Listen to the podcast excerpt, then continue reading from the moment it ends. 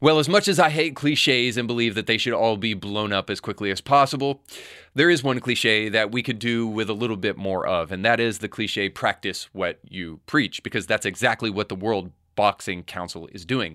They just recently restricted men fighting women and created their own transgender league for a bunch of superficial, shallow men who want to beat up on women.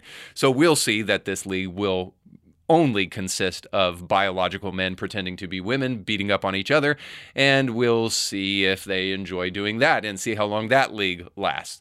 Uh, but then we'll also see that the Christian Post is actually practicing what they preach because they posted a tweet about nine months ago about Richard Levine, otherwise known as Rachel Levine, and uh, said that Richard is a man because he is one. And Twitter suspended that account. And nine months later, due to Elon Musk, they are now finally back in action. So we'll talk about that. And then finally, we'll look at a heartwarming tale. We'll look at the demise of Disney and other streaming platforms who went woke in 2022 and are paying the price for it. We'll talk about that and more today on Indie Thinker.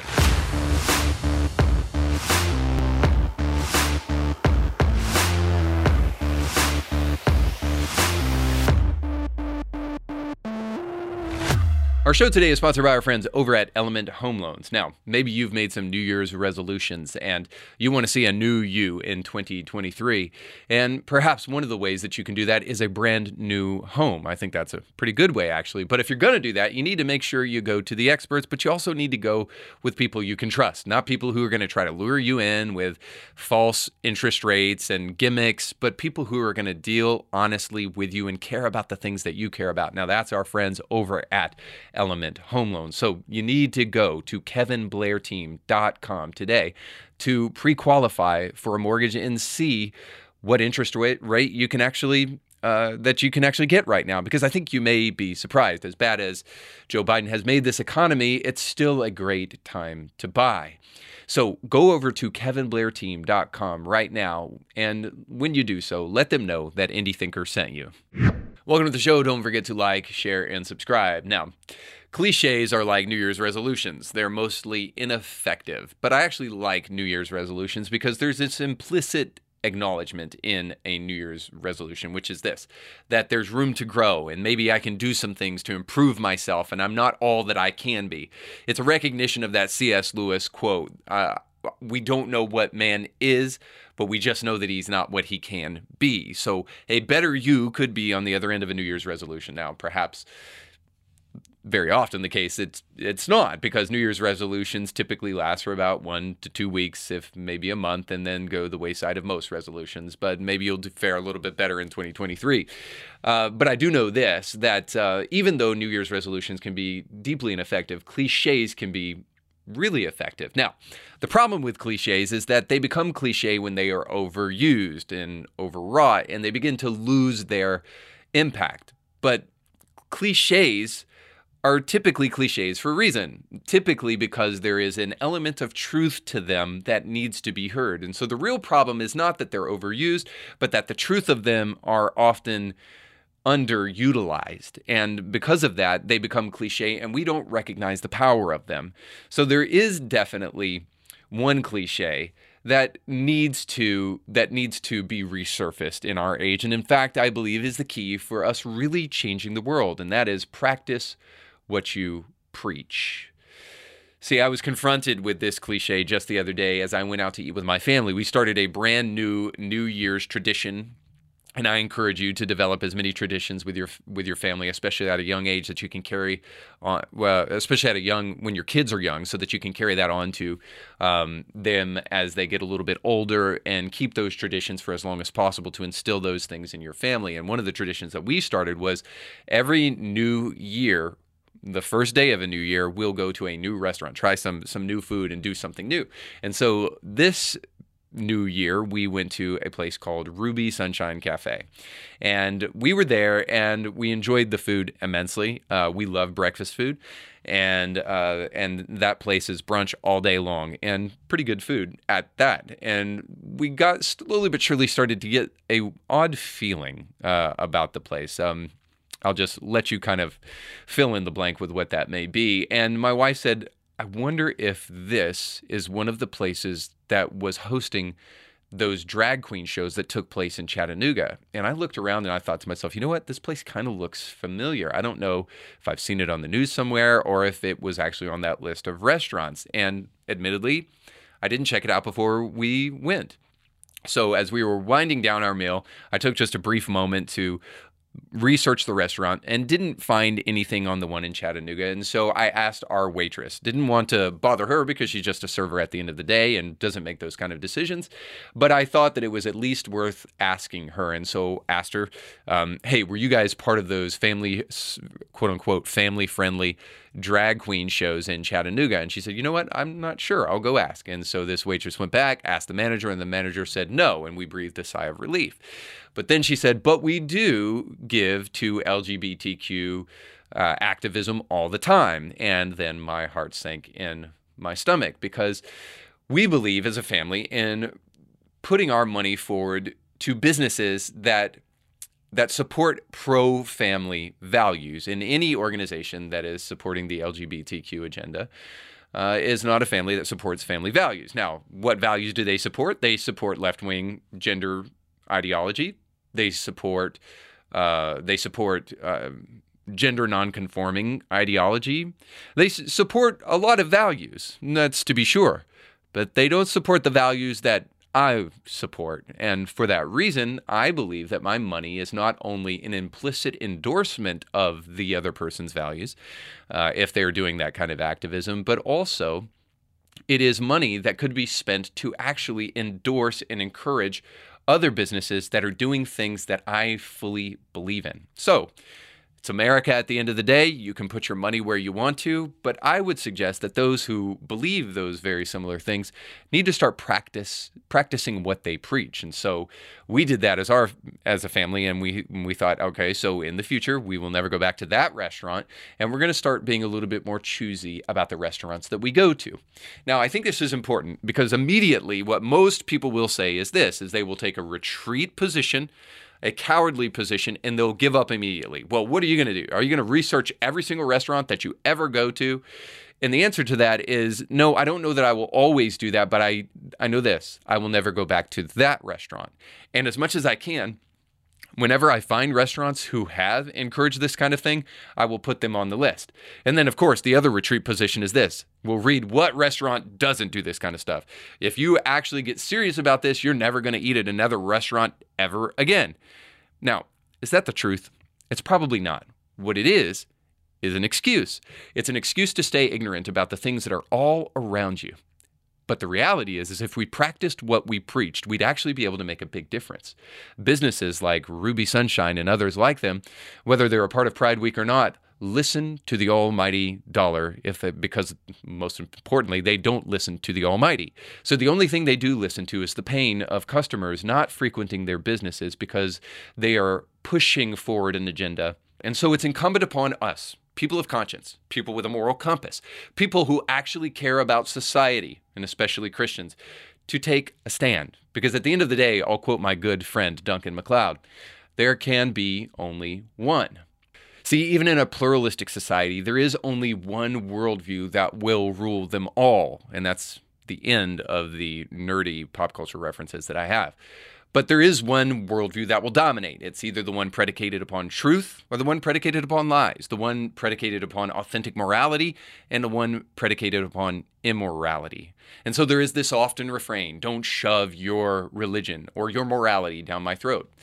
Well, we shouldn't shove it down anyone's throat because that sounds awful. Uh, and that sounds exactly what the left does in terms of wanting to try to bring their sexual ideology in the public school system and in libraries all over the United States. But here's why we must take a stand against that stuff because somebody's morality will win. And I see no objective evidence why secular humanism, which was responsible for the bloodiest century in human history should be in control of culture and not Christianity. But here's why Christianity must win out. Social justice demands that it does because Christianity believes in protecting the innocent. And after all, real social justice is actually interested in the innocent. And lest we forget, the social justice movement of the 60s and the 70s, and even before that, the civil rights movement in America was cr- predicated upon a Christian worldview and a Christian ethics. After all, where do you think this comes from? This idea that people are made in the image of God. This Judeo Christian belief is written into the founding of our society here in America. And it is why it was so, so important to reclaim this Christian idea during the civil rights movement and why it was so effective. Because people had a baseline morality that had been informed by Christianity, that had been passed down to us throughout the ages. And it was that morality that people like Martin Luther King Jr. appealed to when he spoke to the American public. So social justice demands that we stand up for the innocent, and the way to protect those who deserve to be protected or to realize that they are made precious and in the image of God. And then another reason tyranny will, reign without it. There is but one way to stand up against the tyranny of the urgent, the tyranny of an individual's feelings, which we're consistently listening to today. And the way in which we do that is to stand up for truth. And we have to believe in objective truth. And how do we do that when we've totally ejected the source of objective truth. See, I, am not saying that religion is the only way to understand truth. I'm not saying that. But what I am saying is this is that I see no reasons, no epistemic warrant to actually believe the truth if we're not willing to acknowledge that there is a truth giver. And without that, we will constantly recycle bad habits, never learning from the past, and consistently allow those with a new fandangled understanding of reality to impose that upon each and every generation afresh and anew. And essentially, tyranny will reign. Maybe one last thing about this is that if we really practice what we preach, then we're showing that we care about the mind.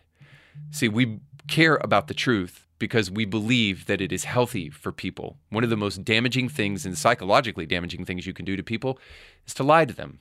See, the truth matters. And that's why we must practice what we preach, as we'll see in our stop stories today.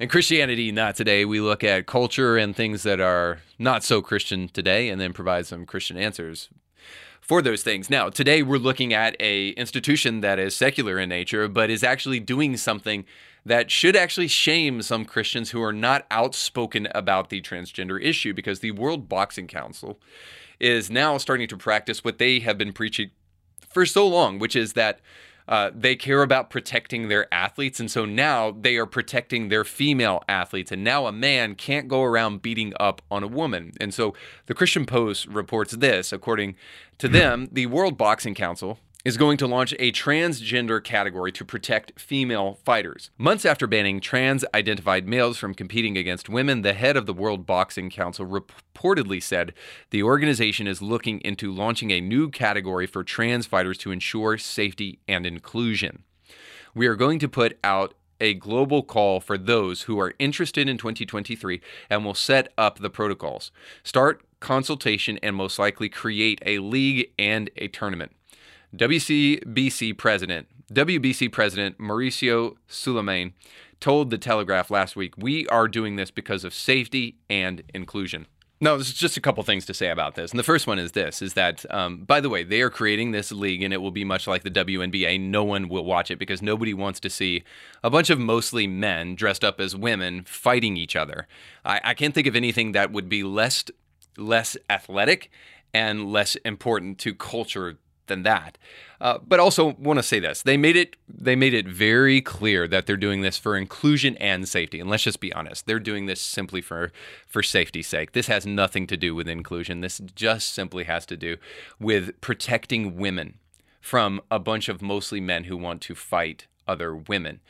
And by the way, speaking of protecting, one of the reasons that we stand up against you know transgender athletes is not just for the sake of the females involved here which again because this is basically simply a problem in female sports and not a problem in male sports because no male competing in any athletic competition that is competitive is worried about a female coming in and taking all their accolades. This is simply a problem in female sports. But it's not just about protecting female sports. And it's not just about standing up for Judeo-Christian truth, although that is important.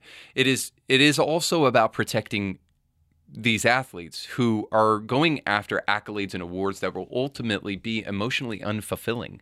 I spoke about this in the past when Lia Thomas was doing his thing, or Michael Thomas, whatever his name is, when he when he was racing against women in swimming competitions, going against young girls, and um, and doing so as a man, he was competing for rewards that he knows are are superficial, that he knows don't really mean anything.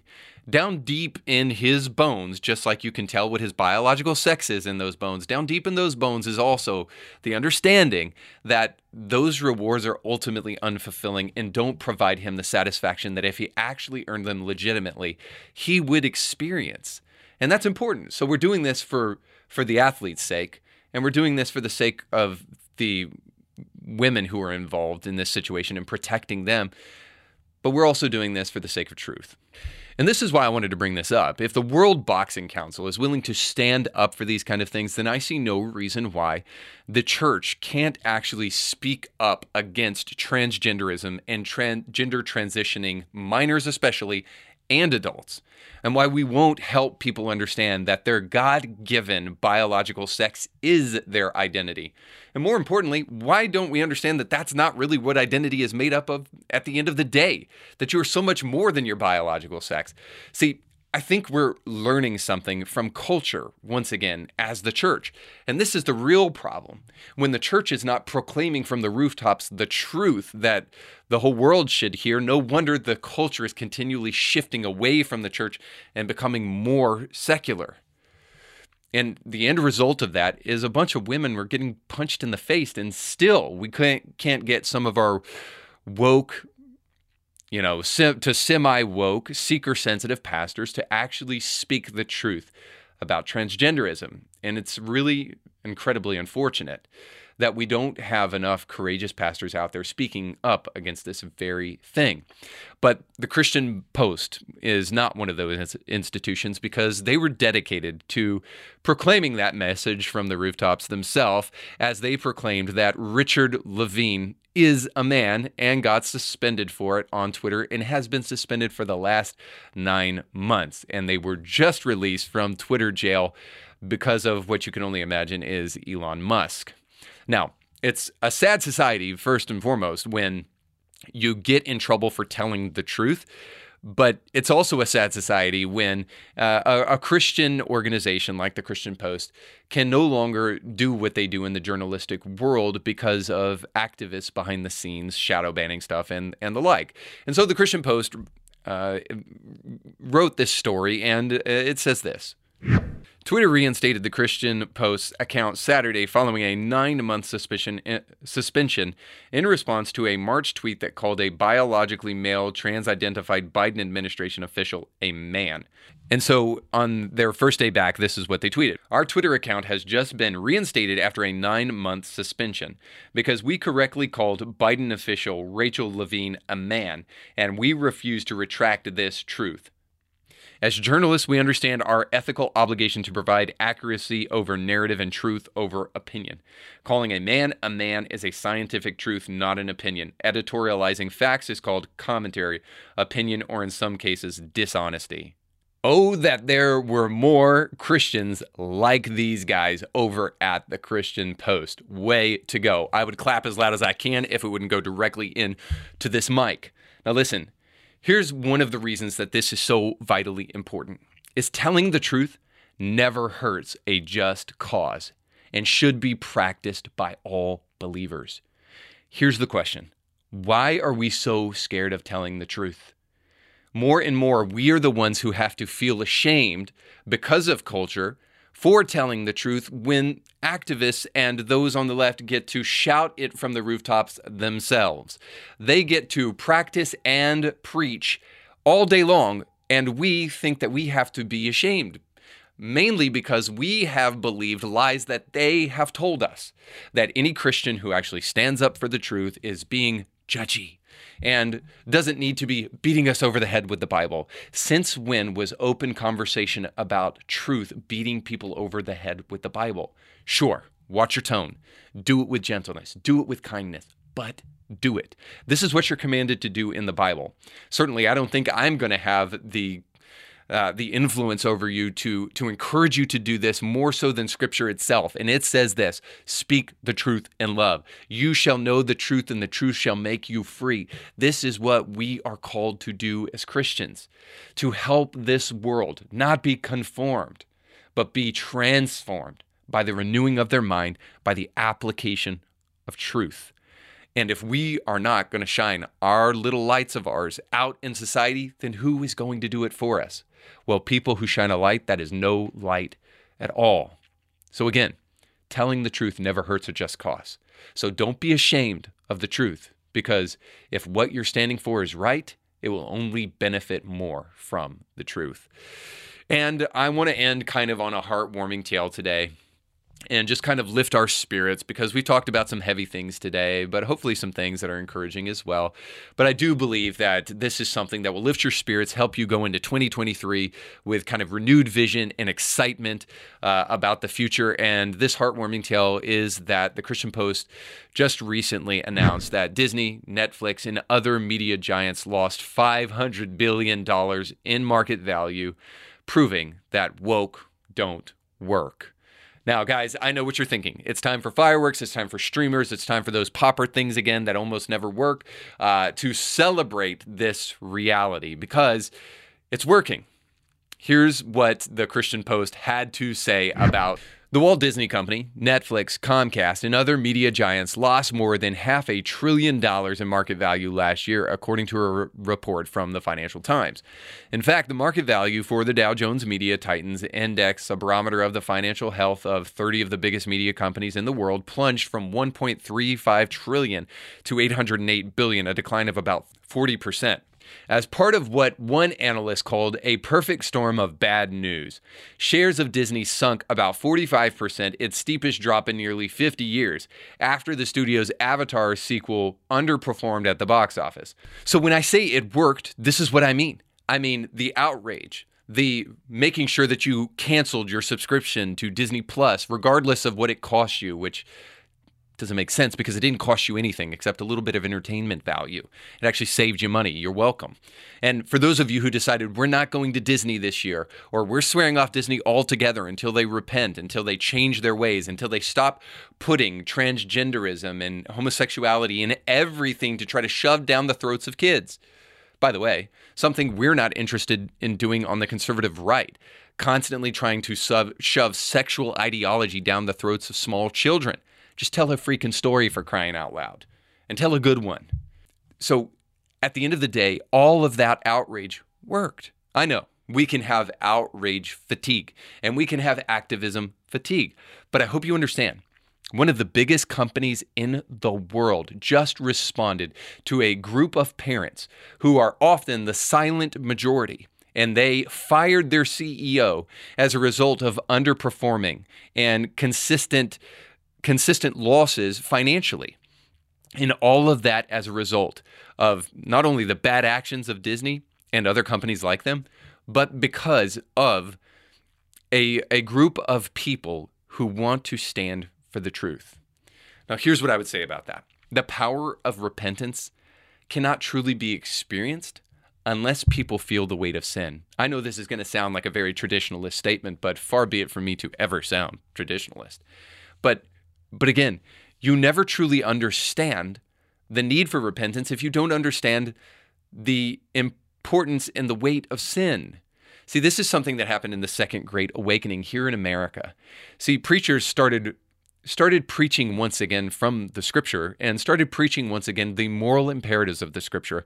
They called for moral reforms of of people who had watered down their faith and really started started emphasizing not only moral reform but but also social reforms as a result of their moral reforms. And the Second Great Awakening was a revival that spread across America and was responsible for the abolition of slavery.